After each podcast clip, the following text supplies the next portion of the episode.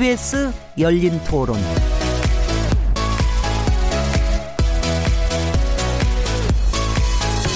안녕하세요. 묻는다, 듣는다, 통한다. KBS 열린 토론 진행자 시민 김진혜입니다.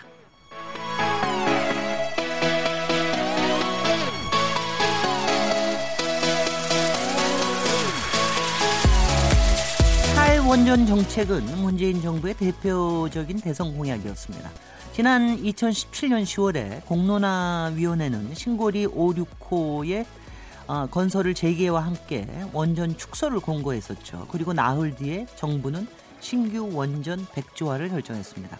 그런데 최근 정치권을 중심으로 탈원전 논쟁이 다시 이어지고 있습니다. 최근 더불어민주당 송영길 위원이 탈원전 기조에 속도 조절이 필요하다.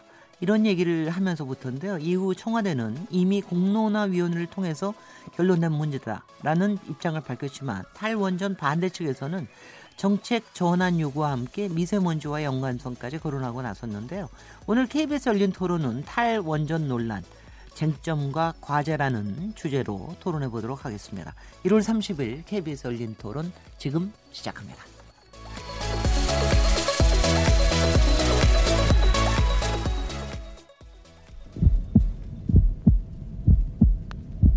살아 있습니다. 토론이 살아 있습니다.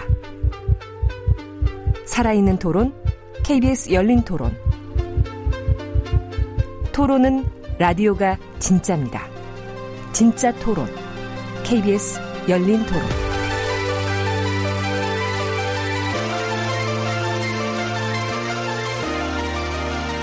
KBS 열린 토론, 청취자 여러분께서도 토론에 참여하실 수 있는 방법 안내해 드리겠습니다. 오늘 KBS 열린 토론은 정부의 탈원전 정책에 대한 얘기를 해보려고 하는데요. 이 정책이 지금과 같은 기조로 추진돼야 한다고 보시는지 아니면 야권과 원자력계의 주장처럼 수정이 필요하다고 보시는지 여러분의 의견을 보내주십시오.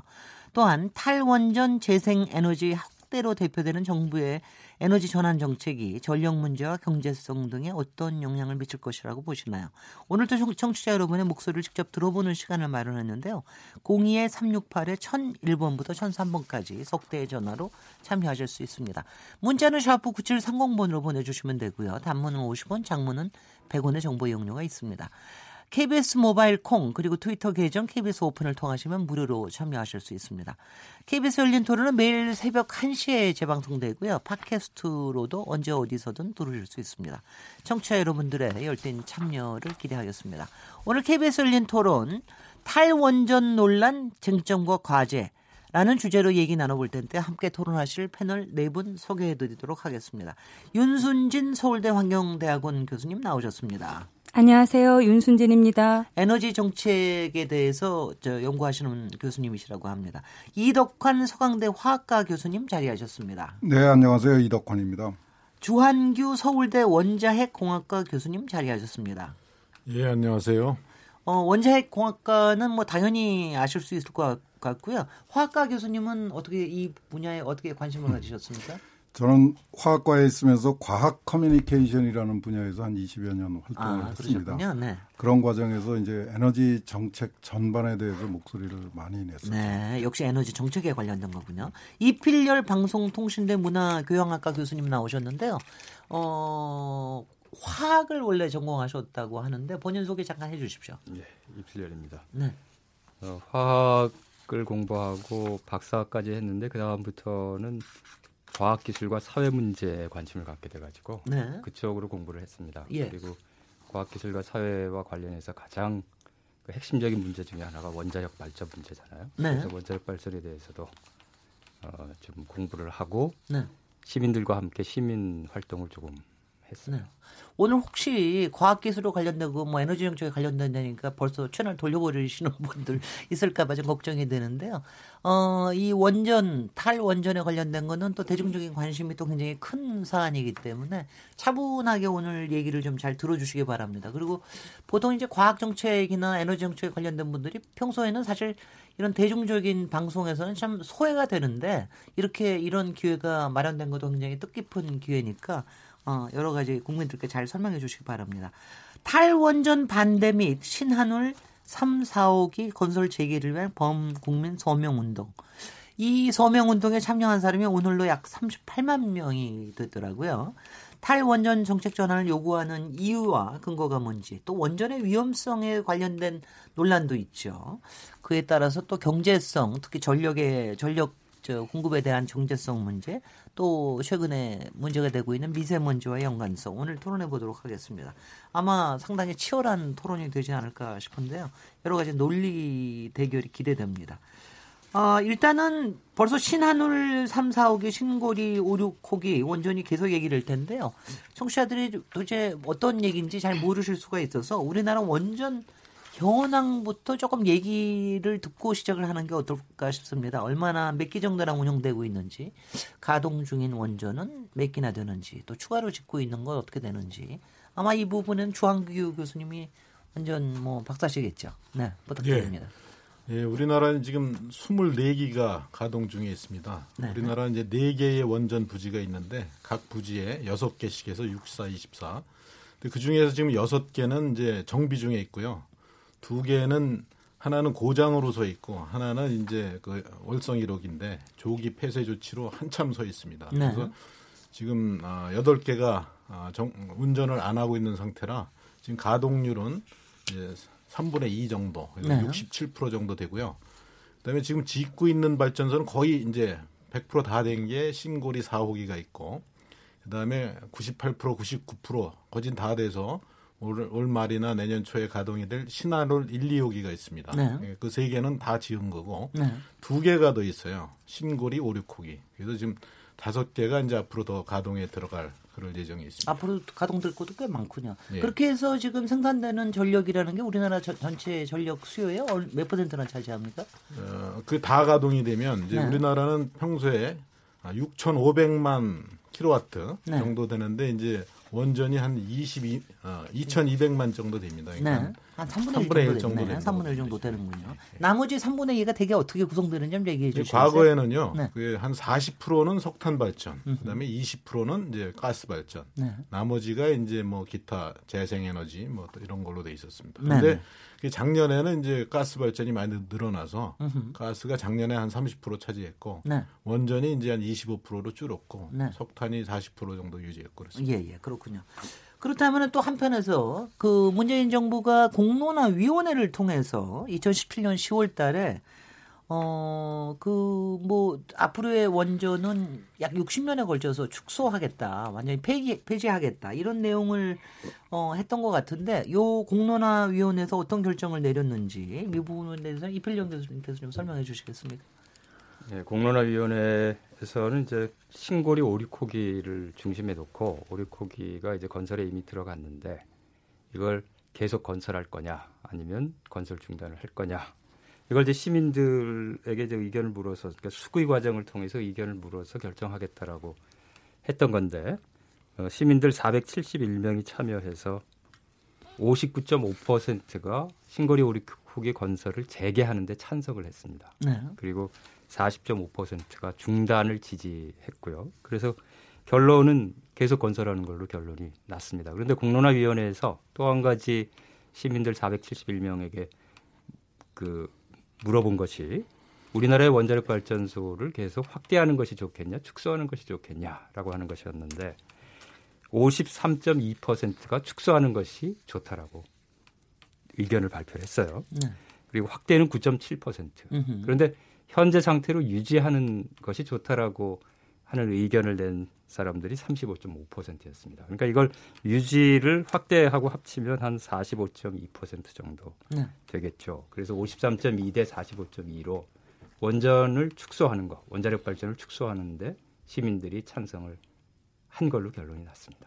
그래서 그때 여, 여론에서 특히 기사에서 그런 얘기를 많이 했어요. 시민들께서 어, 중장기적으로는 상당히 좀 진보적인 결, 결론을 냈지만 단기적으로는 상당히 또 보수적으로 필요한 걸 현실적인 결론을 내렸다 이런 얘기를가 나오기도 했는데 어, 일단 문재인 대통령의 대선 공약이기도 했지만 왜 이 정부의 탈원전 중장기 계획을 추진하고 있는가 그리고 내용이 어떤 건가 이 부분에 대해서는 윤순진 교수님께서 좀 설명을 해 주십시오. 아, 예. 뭐 말씀하신 것처럼요. 어, 탈원전 정책은 대통령 공약 사항이었고요. 근데 그 당시에 어, 시- 대통령 문재인 후보만 이 공약을 내세웠던 게 아니고요. 네.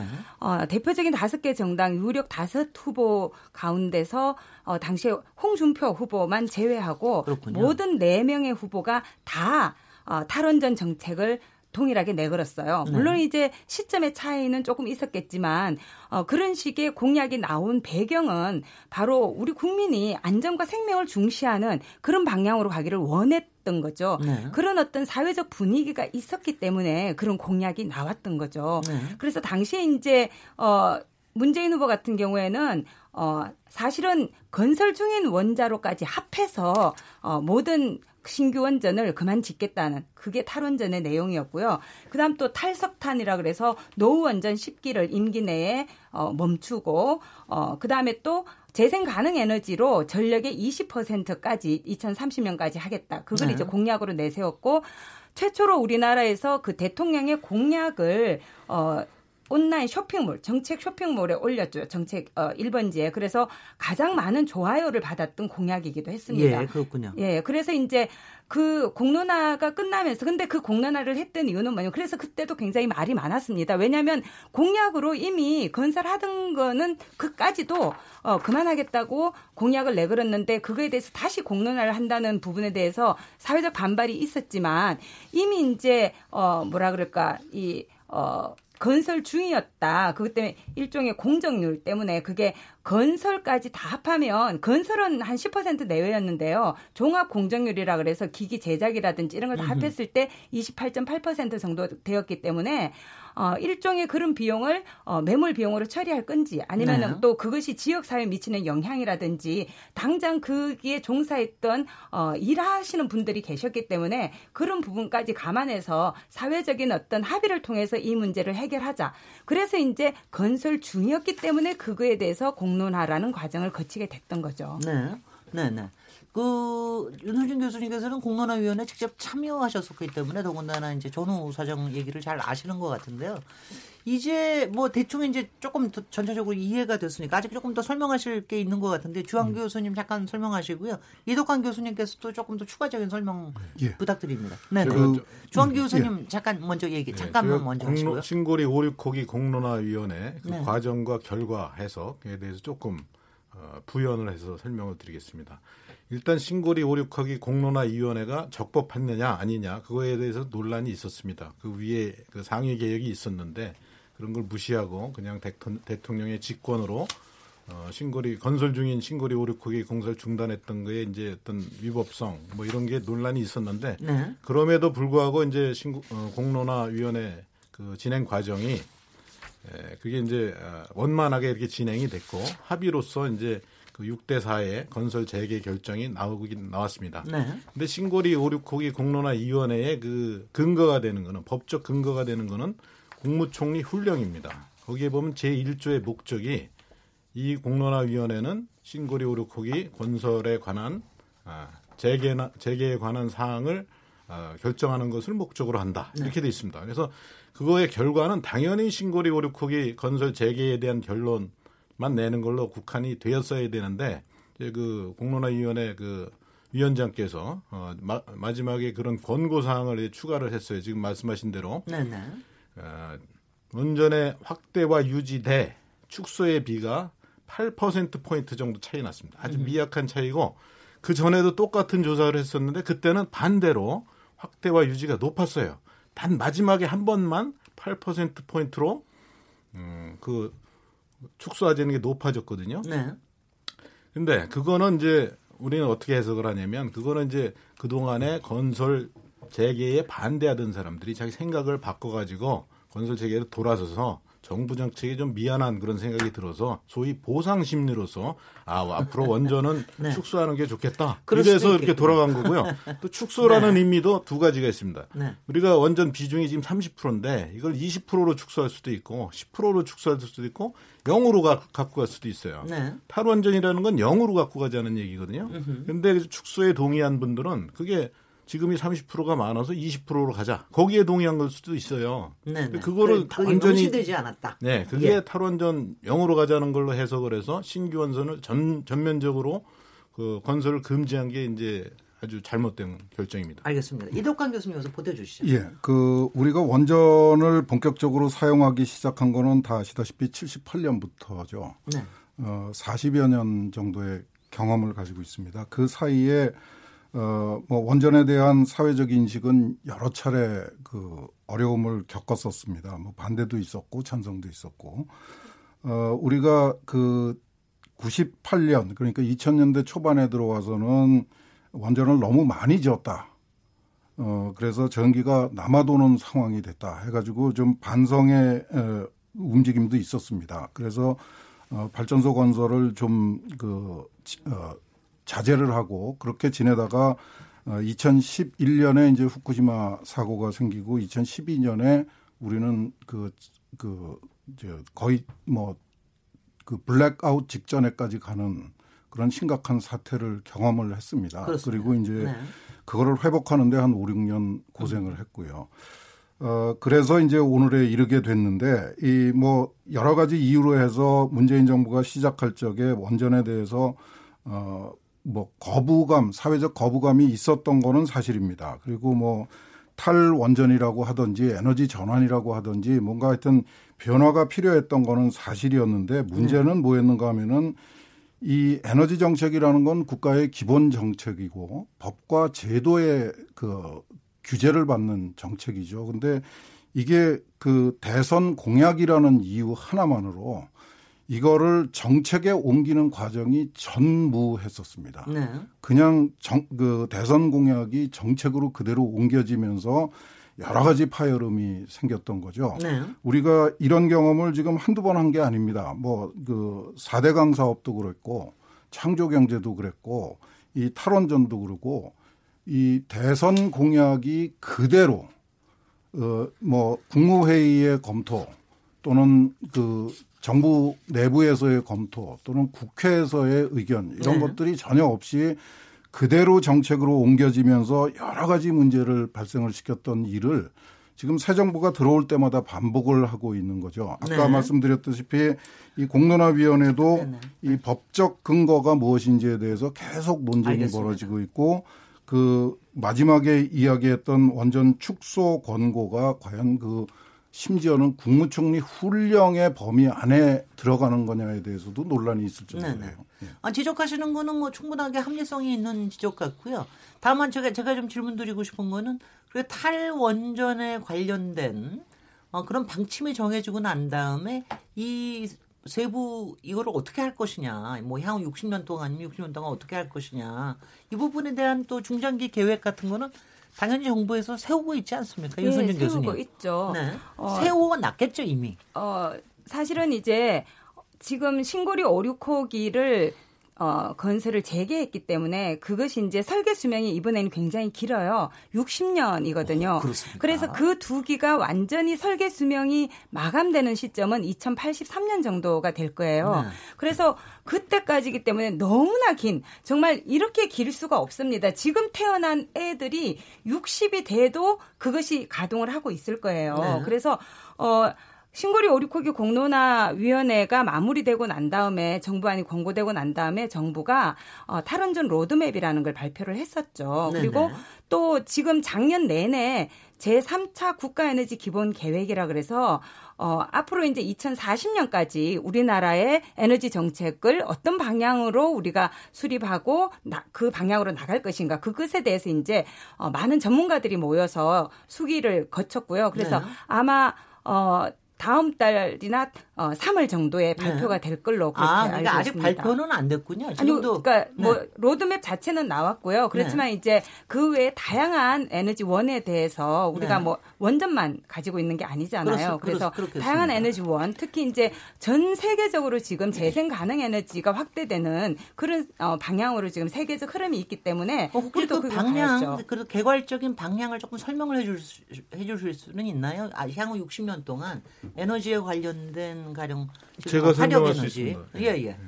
뭐 그, 우리나라요? 네, 우리. 네. 아니 지금 그 중장기 아. 로드맵에 아니 그 탈원전 네. 정책에 대해서 제가 설명을 아니요, 아니요. 아까 먼- 먼저 탈원전에 대해서. 좀 네. 아까 뭐 어, 법적으로 이게 위법적이다 이런 말씀까지 하셔서 어, 법적인 근거가 총리 훈령이었고요. 제가 알기로는 그래서 위법은 아닙니다. 네. 그리고 어, 사실 오류 코기에 대해서 공론화를 했던 이유는 그 매 호기마다 그런 걸 가지자는 의미가 아니었죠. 네, 왜냐하면 그건. 아까 말씀드린 것처럼 네. 건설 중이었기 때문에 네. 건설 중인 어, 원자로에 대해서만 이걸 어떻게 처리할 것인가에 대해서 사회적 합의를 만들어내자는 것이었고요. 알겠습니다. 오늘 여기서요, 뭐 가령 위법이라든가 이런 거 같은 거 얘기 나오시면 저는 그건 그냥 무시하고 가겠습니다. 그러니까요. 왜냐하면 여기서 얘기하면 그것 때문에 또 골치가 아파지니까요.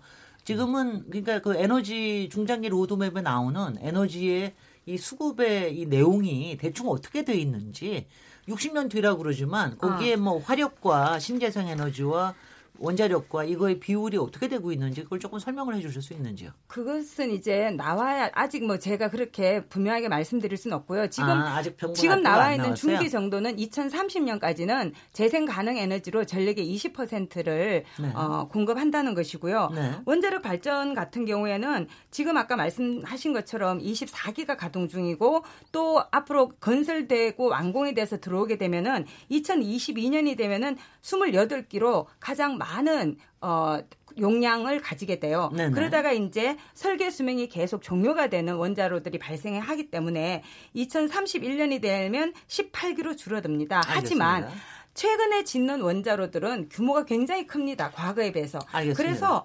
2031년에 이게 18기라 하더라도 2017년에 24기에 비해서 9% 정도도 이 용량이 줄어들지 않은 상태예요. 네. 예. 근데 최종적인 탈원전이라 함은 그러니까 60년이 지나가면은 60년인가요? 80년이 네. 60년이 지나가면은 그때는 원자력에 의한 전, 전력 공급은 더 이상 없게 되는 건가요? 네, 그렇게 돼야 그렇게 되겠죠. 되는 겁니다. 예. 예, 예. 이 주한 교수님 좀 더 설명하시죠. 예, 그래서 지금 이제 에너지 전환 정책 이런 이름하에 이제 탈원전이 시행이 되고 있는데 사실 에너지 전환 정책에는 탈석탄 이런 것도 들어가 있습니다. 네, 그런 것도 같아요. 근데 이제 요새. 중점은 탈원전에 대해서 돼 있고 지금 말씀하신 대로 지금 가동 중인 원전 중에서 1차 그 운영 허가 기간이 종료되는 원전들은 다 40년 되면은 이제 정지를 시키고 신규로 예정됐던 것들은 더 이상 짓지 않고 네. 이렇게 해서 이제 원전 비중을 줄여 나가겠다는 거고요. 그 다음에 이제 말씀하신 대로 2030년까지 재생에너지, 태양광과 풍력의 발전 비중을 20%로 늘리겠다라는 게 이제 지금 에너지 전환 계획의 핵심인데 거기 아까 말씀드린 대로 탈원전도 들어, 아, 탈석탄도 들어가 있는데 네. 결과적으로 지금 이제 8차 전력 수급 계획에서 보면은 탈석탄은 제대로 안 됩니다. 그래서 실제로 2030년대 가면은 석탄이 3, 어, 300만 킬로와트가 증가돼요. 그러니까 네. 탈석탄은 안 하면서 탈원전을 하면서 이거를 에너지 전환으로 이렇게 미화를 하고 있습니다. 그게 지금 에너지 전환 정책의 그 어떤 어, 제일 중요한 문제점이고요. 네. 그다음에 이제 이 60년간은 에너지 전환이다. 그래서 문제가 없다고 그러는데 그 신규 원전 6기 짓기로 됐던 거, 특별히 이제 신한울 3, 4, 5기 같은 것들은 지금 이제 땅도 다 정리가 돼 있고 뭐 이렇게 부품 또 다 주문이 돼서 제작에 들어갔고 그래서 한 뭐한 7천억 원 정도가 들어가 있는데 네. 그걸 이제 중단시키는 거예요. 네. 그러면 지금 우리나라 그 원자력 산업계가 사실은 세계 최고의 가- 경쟁력을 갖고 있거든요. 지금 어, 수출해서 이게 외화도 많이 벌어들이고 일자리도 창출하고 국부를 창출할 수 있는 그런 그 기회가 있는 그런 산업인데 아무 죄도 없이 그런 산업이 급거에 몰락을 하게 됩니다. 이게 이게 그 아주 아주 급진적인 그런 네. 에너지 전환 정책이라고 얘기할 수 제가- 있습니다. 제가 조금만 조금만 기, 조금만 기다리시고요. 제가 저기 하면은 예. 아무 죄도 없다 그러니까 네. 제가 죄도 조금 아무 죄도 없는 게 아무 다- 죄도 없다는 게 제가 뜻이요. 예. 그러니까 탈원전이 처음부터 시작된 그러니까 뭐 세계적으로 네. 시작된 이유가 그, 그 안에 뭔가 죄스러운 게 있기 때문에 그렇죠. 시작된 것뭐 같은데. 그렇게 그게 오해입니다. 오해. 아니 그래서요. 네. 아니 그러니까 그래서 네. 우리 조금 이제 얘기를 조금 네. 기본 원론적인 거로 약간만 돌아와서 요. 그러니까 왜 탈원 그러니까 솔직히 원전이라고 하는 게 굉장히 여러 가지 효과가 좋다라는 건 뭐 국민들도 다 알고 있어요. 근데 그렇죠. 그러다가 최근에 와서 이제 굉장히 이게 위험하고 이럴 수 있다라는 게 이제 많이 알려. 특히 후쿠시마 때문에 네. 그런 건데 이게 근본적으로 어떤 문제가 있는지 이필령 교수님께서 먼저 하시고 하- 그러니까 먼저 하겠습니다. 저 네. 탈원전에 대해서 네. 몇 가지 지적을 해야 되겠는데요. 이게 탈원전 뭐 공론화위원회가 위법이다 아니다 이런 말씀들 하셨는데 사실은 에너지 정책이라고 하는 거는 국가에서 정하는 거거든요. 그래서 국가의 권력을 잡은 그 주체가 지금 문, 문재인 대통령이 나는 에너지 정책을 이렇게 가져가겠다. 원자력 발전소를 줄이고 재생 가능 에너지를 늘리는 쪽으로 가져가겠다라고 결정하는 게 위법이다 아니다라고 그 왈가왈부할 대상이 아니죠. 네, 다만 넘어가시죠. 우리가 비판할 거는 네. 이 에너지 전환 이거를 면밀하게 어떻게 할 것인지 검토하고 토론하고 네. 그 토론과 검토를 통해서 정말 국민들을 설득할 수 있는 그런 로드맵을 제대로 정했느냐. 네. 여기에 대해서 우리가 얘기를 해야지 그렇죠. 위법이다 아니다라고 얘기하는 건 알겠습니다. 이건 저는 뭐 예. 말도 안 되는 얘기라고 생각을 해요. 아, 그- 그 다음에. 또 하나 네. 탈원전이라고 얘기하는데 저는 탈원전이라고 보지 않아요. 뭐를요? 지금 문재인. 정부의 원자력 아, 그러니까 이거는 아주 오랜 기간에 걸쳐서 두 세대입니다. 두 세대에 걸쳐 가지고 원자력 발전을 축소하겠다는 건데 이게 어떻게 탈원전이에요? 그러니까 점진적, 점진적, 점진적, 아주 점진적. 적어요. 네. 대단히 느린. 원자력 발전 축소라는 거예요. 네. 그럼 대단히 느린 원자력 발전 축소는 서구의 서유럽의 웬만한 국가는 다 하고 있는 겁니다. 네. 첫째 독일이 있고 그 다음에 그러니까 영국 빼고 서유럽 국가들은 다 하고 있어요. 그 사람들은 탈원전이다라고 얘기를 안 하고 있지. 왜냐하면 신규 원전을 건설 안 하거든요. 네. 그러면 시간이 지나면 전환, 표현을 에너지 전환이라고 표현을 합니까? 에너지 전환이라고 표현을 네. 하죠. 그러니까 그 사람들은 이제 독일은 분명하게 에너지 전환이라고 표현을 하고 네. 다른 서유럽 국가들은 재생 가능 에너지의 대대적인 확대 아, 알겠습니다. 그리고 거- 그와 더불어서 이산화탄소 배출량 감소 네. 이렇게 얘기를 하고 있어요. 네. 아, 잠깐만요. 그러니까 네. 제가 질문한 지금- 걸 아직 답을 안 하셔서 그 왜 탈원전입니까? 왜 탈원전이 아니라 네. 저는 탈원전이 아니다 이렇게 아니, 보는 아니, 거예요. 왜 위험하냐. 위험하기 때문이죠. 아니 그렇게 위험 얘기하시지 때문이죠. 말고요. 위험. 왜냐하면 교수님들 나오시면 교수님들의 잣대로만 얘기하시면 일반인들이 생각하는 게 탈원전이라고 하- 표현을 안 해도 하여튼 원전을 축소한다는 그러니까 게 축소하는 왜 이유가. 뭐냐? 그러니까 네. 우리가 탈원전이라는 말 쓰지 말자는 거예요. 그러니까 왜 원자력 발전을 그러니까 저는 뭐 빨리 줄이는 게 좋다고 보는데 뭐 60년, 70년이 걸려도 줄이는 게 올바른 방향이다라고 봐요. 근데 왜 줄여야 되느냐? 가장 핵심적인 거는 우리가 미래를 내다볼 때 우리 우리가 이제 우리 자연과 우리 문화와 우리 경제를 미래 세대에게 넘겨주는데 원자력 발전소에서 우리가 전기를 생산하고 그걸 통해서 우리가 풍요로운 부를 쌓을 수가 있긴 하지만 이게 30년, 40년, 100년, 1000년 동안 더 이상 우리가 건드릴 수 없는, 처리할 수 없는 핵폐기물이 나온다는 거예요. 네. 핵폐기물이라고 하는 것이 이거가 굉장히 그 논쟁이 많지만 그러니까 원자력 하는 사람들은 이거 뭐 얼마든지 안전하게 처리할 수 있다 이런 식으로 주장을 하지만 전 세계적으로 핵폐기물을 안전하게 처리할 수 있다고 하는 그러한 그 학자들이나 학자들은 있겠지만 하는 그 증명된 건 없어요. 네. 그러니까. 원자력 발전에서 나오는 아니죠. 핵폐기물을 아. 안전하게 처리할 수 없다. 얘기를, 얘기를 끝내시길 수 그리고 있게. 그걸 가지고 네. 미래 세대에게 부담을 줄 수 없다. 네.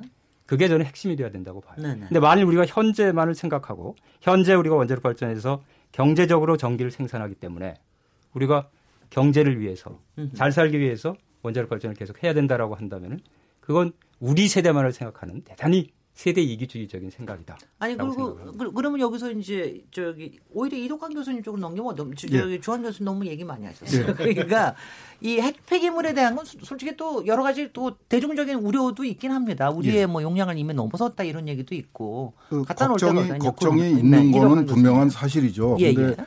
어 제가 이필렬 박사의 말 이야기를 들으면서 깜짝 놀랐어요. 그 평소에 이필렬 박사님의 얘기하고 전혀 달라서 타- 탈 원전 정책 뭐 뭐라고 부르든지 좋은데 이거는 문재인 대통령의 대선 공약이었던 것은 맞습니다.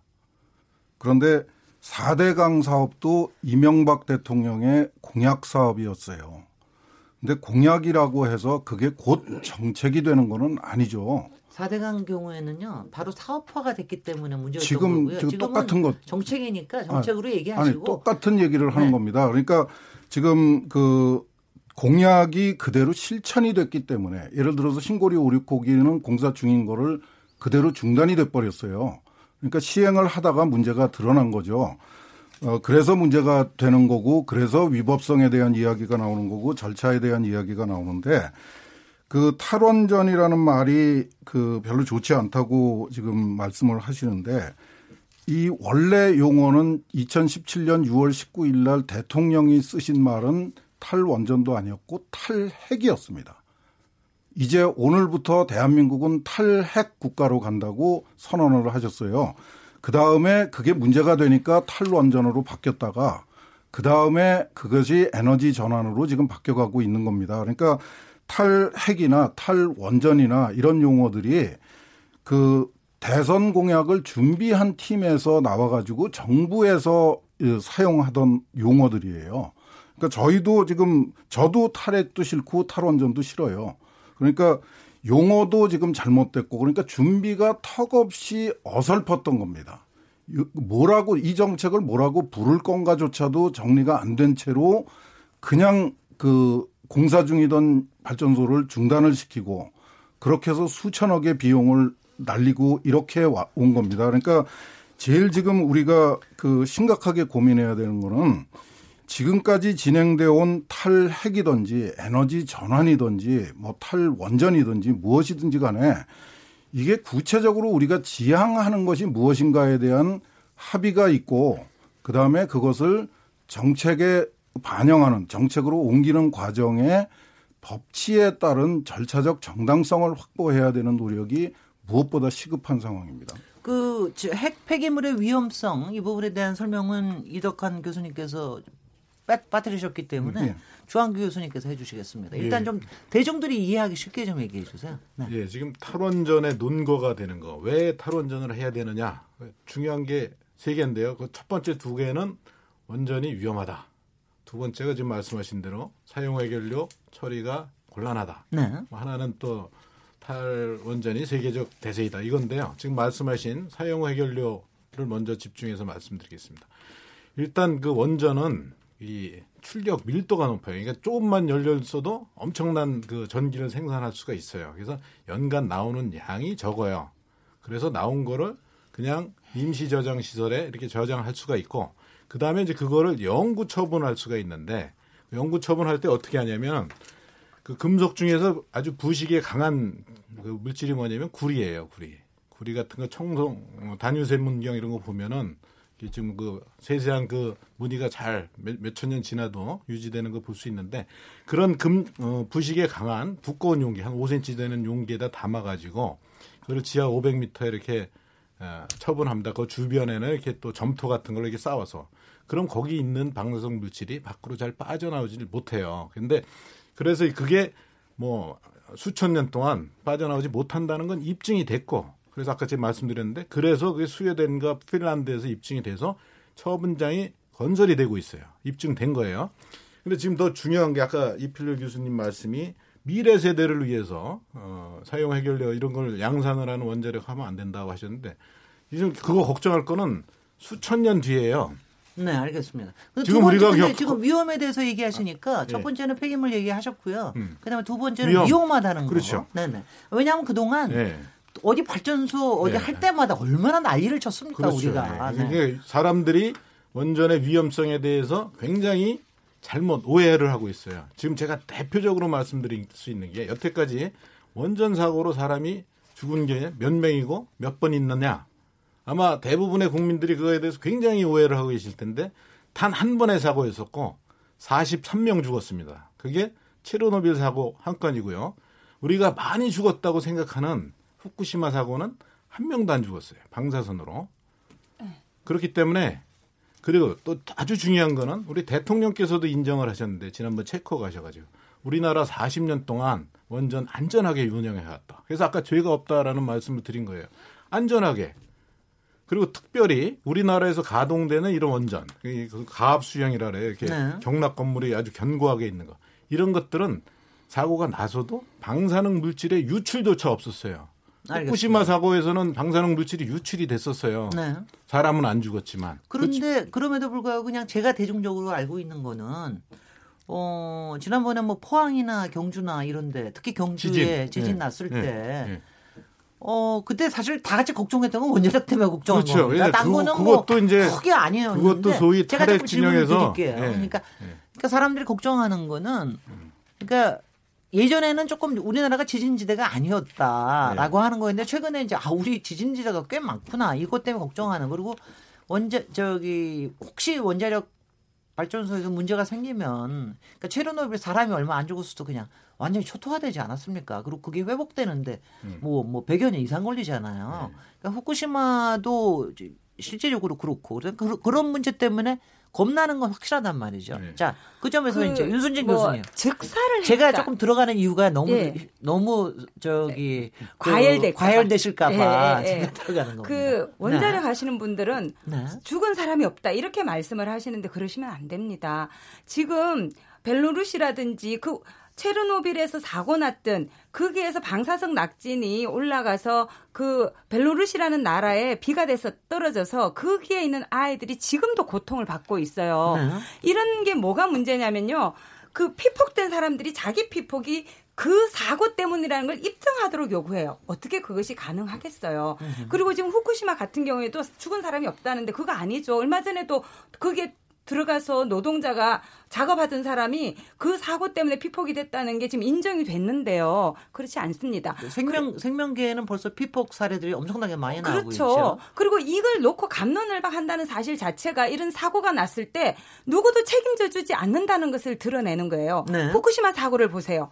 그 엄청난 사고 16만 명이 넘는 사람들이 피난을 갔어요. 자기 가, 고향에 되돌아가고 있지도 못합니다. 누가 책임을 지고 있나요? 아마 후쿠시마 사고 전날 일본에서 이런 사고가 날 가능성이 있을까요? 라고 물었다면 원자력 공학자들 또는 거기 동경 전력 사람들 없다고 이야기했을 거예요. 사고가 나기 전에는 다 그냥 안전하다고 이야기를 합니다. 네. 그리고 꼭 이런 폭발 사고가 나야지만 어 이런 피해가 발생하는 게 아니에요. 지금도 고리 원전 주변 지역이라든지 월성 원전 주변 지역에 어이 갑상선 암 환자라든지 지금 소송 중에 있고요. 또 법에 법원에서 판결을 내린 경우도 있습니다. 알겠습니다. 네. 그래서 그거를 완전히 안전하다 이렇게 말씀하시면 안 되죠. 네, 여기서 이필려 교수님께 발언 기 드리겠습니다. 네. 그러니까 체르노빌 사고 났을 때 즉사한 사람이 43명이다.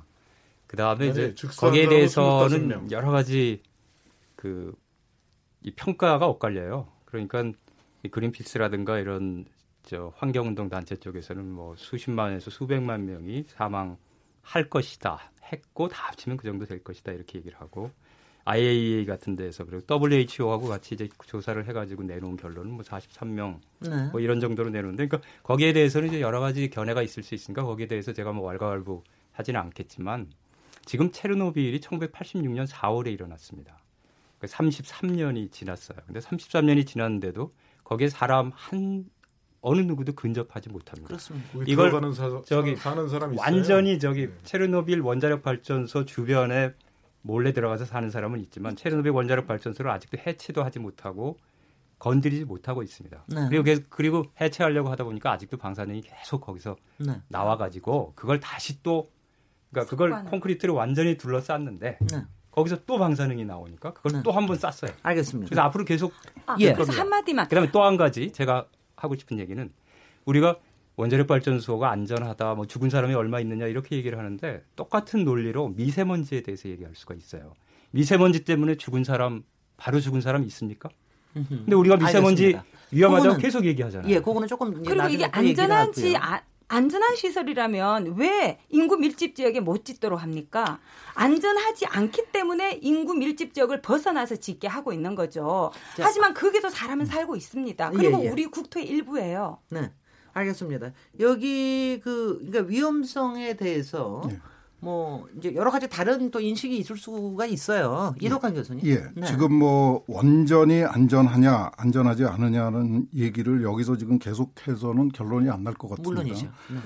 네. 어그 이런 말씀을 좀 드리고 싶어요. 그 완전히 위험하냐 위험하지 않느냐라는 질문이 얼마나 합리적인 질문이냐 하는 거를 묻고 싶어요. 그 자동차도 위험하고 비행기도 위험합니다. 그리고 원전의 경우에는 아까 말씀하셨다시피 워낙 밀도가 높은 그 장, 그 시설이기 때문에 사고가 나면은 훨씬 더 심각하게 그 노출이 저, 저 문제가 발생하는 거는 맞습니다. 그런데 그러면 상대적으로 그러면 석탄 화력은 괜찮으냐? 더 저 물러나 가지고 우리가 70년대, 60년대 사용하던 연탄은 안전한 연료였었느냐라는 네. 것까지 물어봤어야죠. 그 연탄 저희 다 기억하고 있습니다. 그 연탄 그 일산화탄소 중독으로 얼마나 많은 사람들이 죽고 고통받았는지 다 알고 있는데 어느 누구도 책임지지 않았어요. 알겠습니다. 예. 그러니까 원전이 안전하냐라는 그, 그 답할 수 없는 질문을 가지고 논쟁을 하는 것보다는 과연 우리가 원전을 안전하게 비교적 안전하게 우리가 만족할 수 있는 수준으로 안전하게 건설해서 운영할 수 있느냐 그런 알겠습니다. 기술이 있고 그런 의지가 있고 그런 제도를 가지고 있느냐라는 것으로 어, 저 질문의 알겠습니다. 초점을 좀 바꿨으면 좋겠습니다. 자, 여기까지 충분하게 아마 청취자들께서도 문제의 어떤 맥락을 좀 확실하게 이해를 하셨을 것 같습니다. 잠시 쉬었다가 토론 이어가도록 하겠습니다. 지금 여러분께서는 KBS 열린 토론 시민 김진애와 함께 하고 계십니다.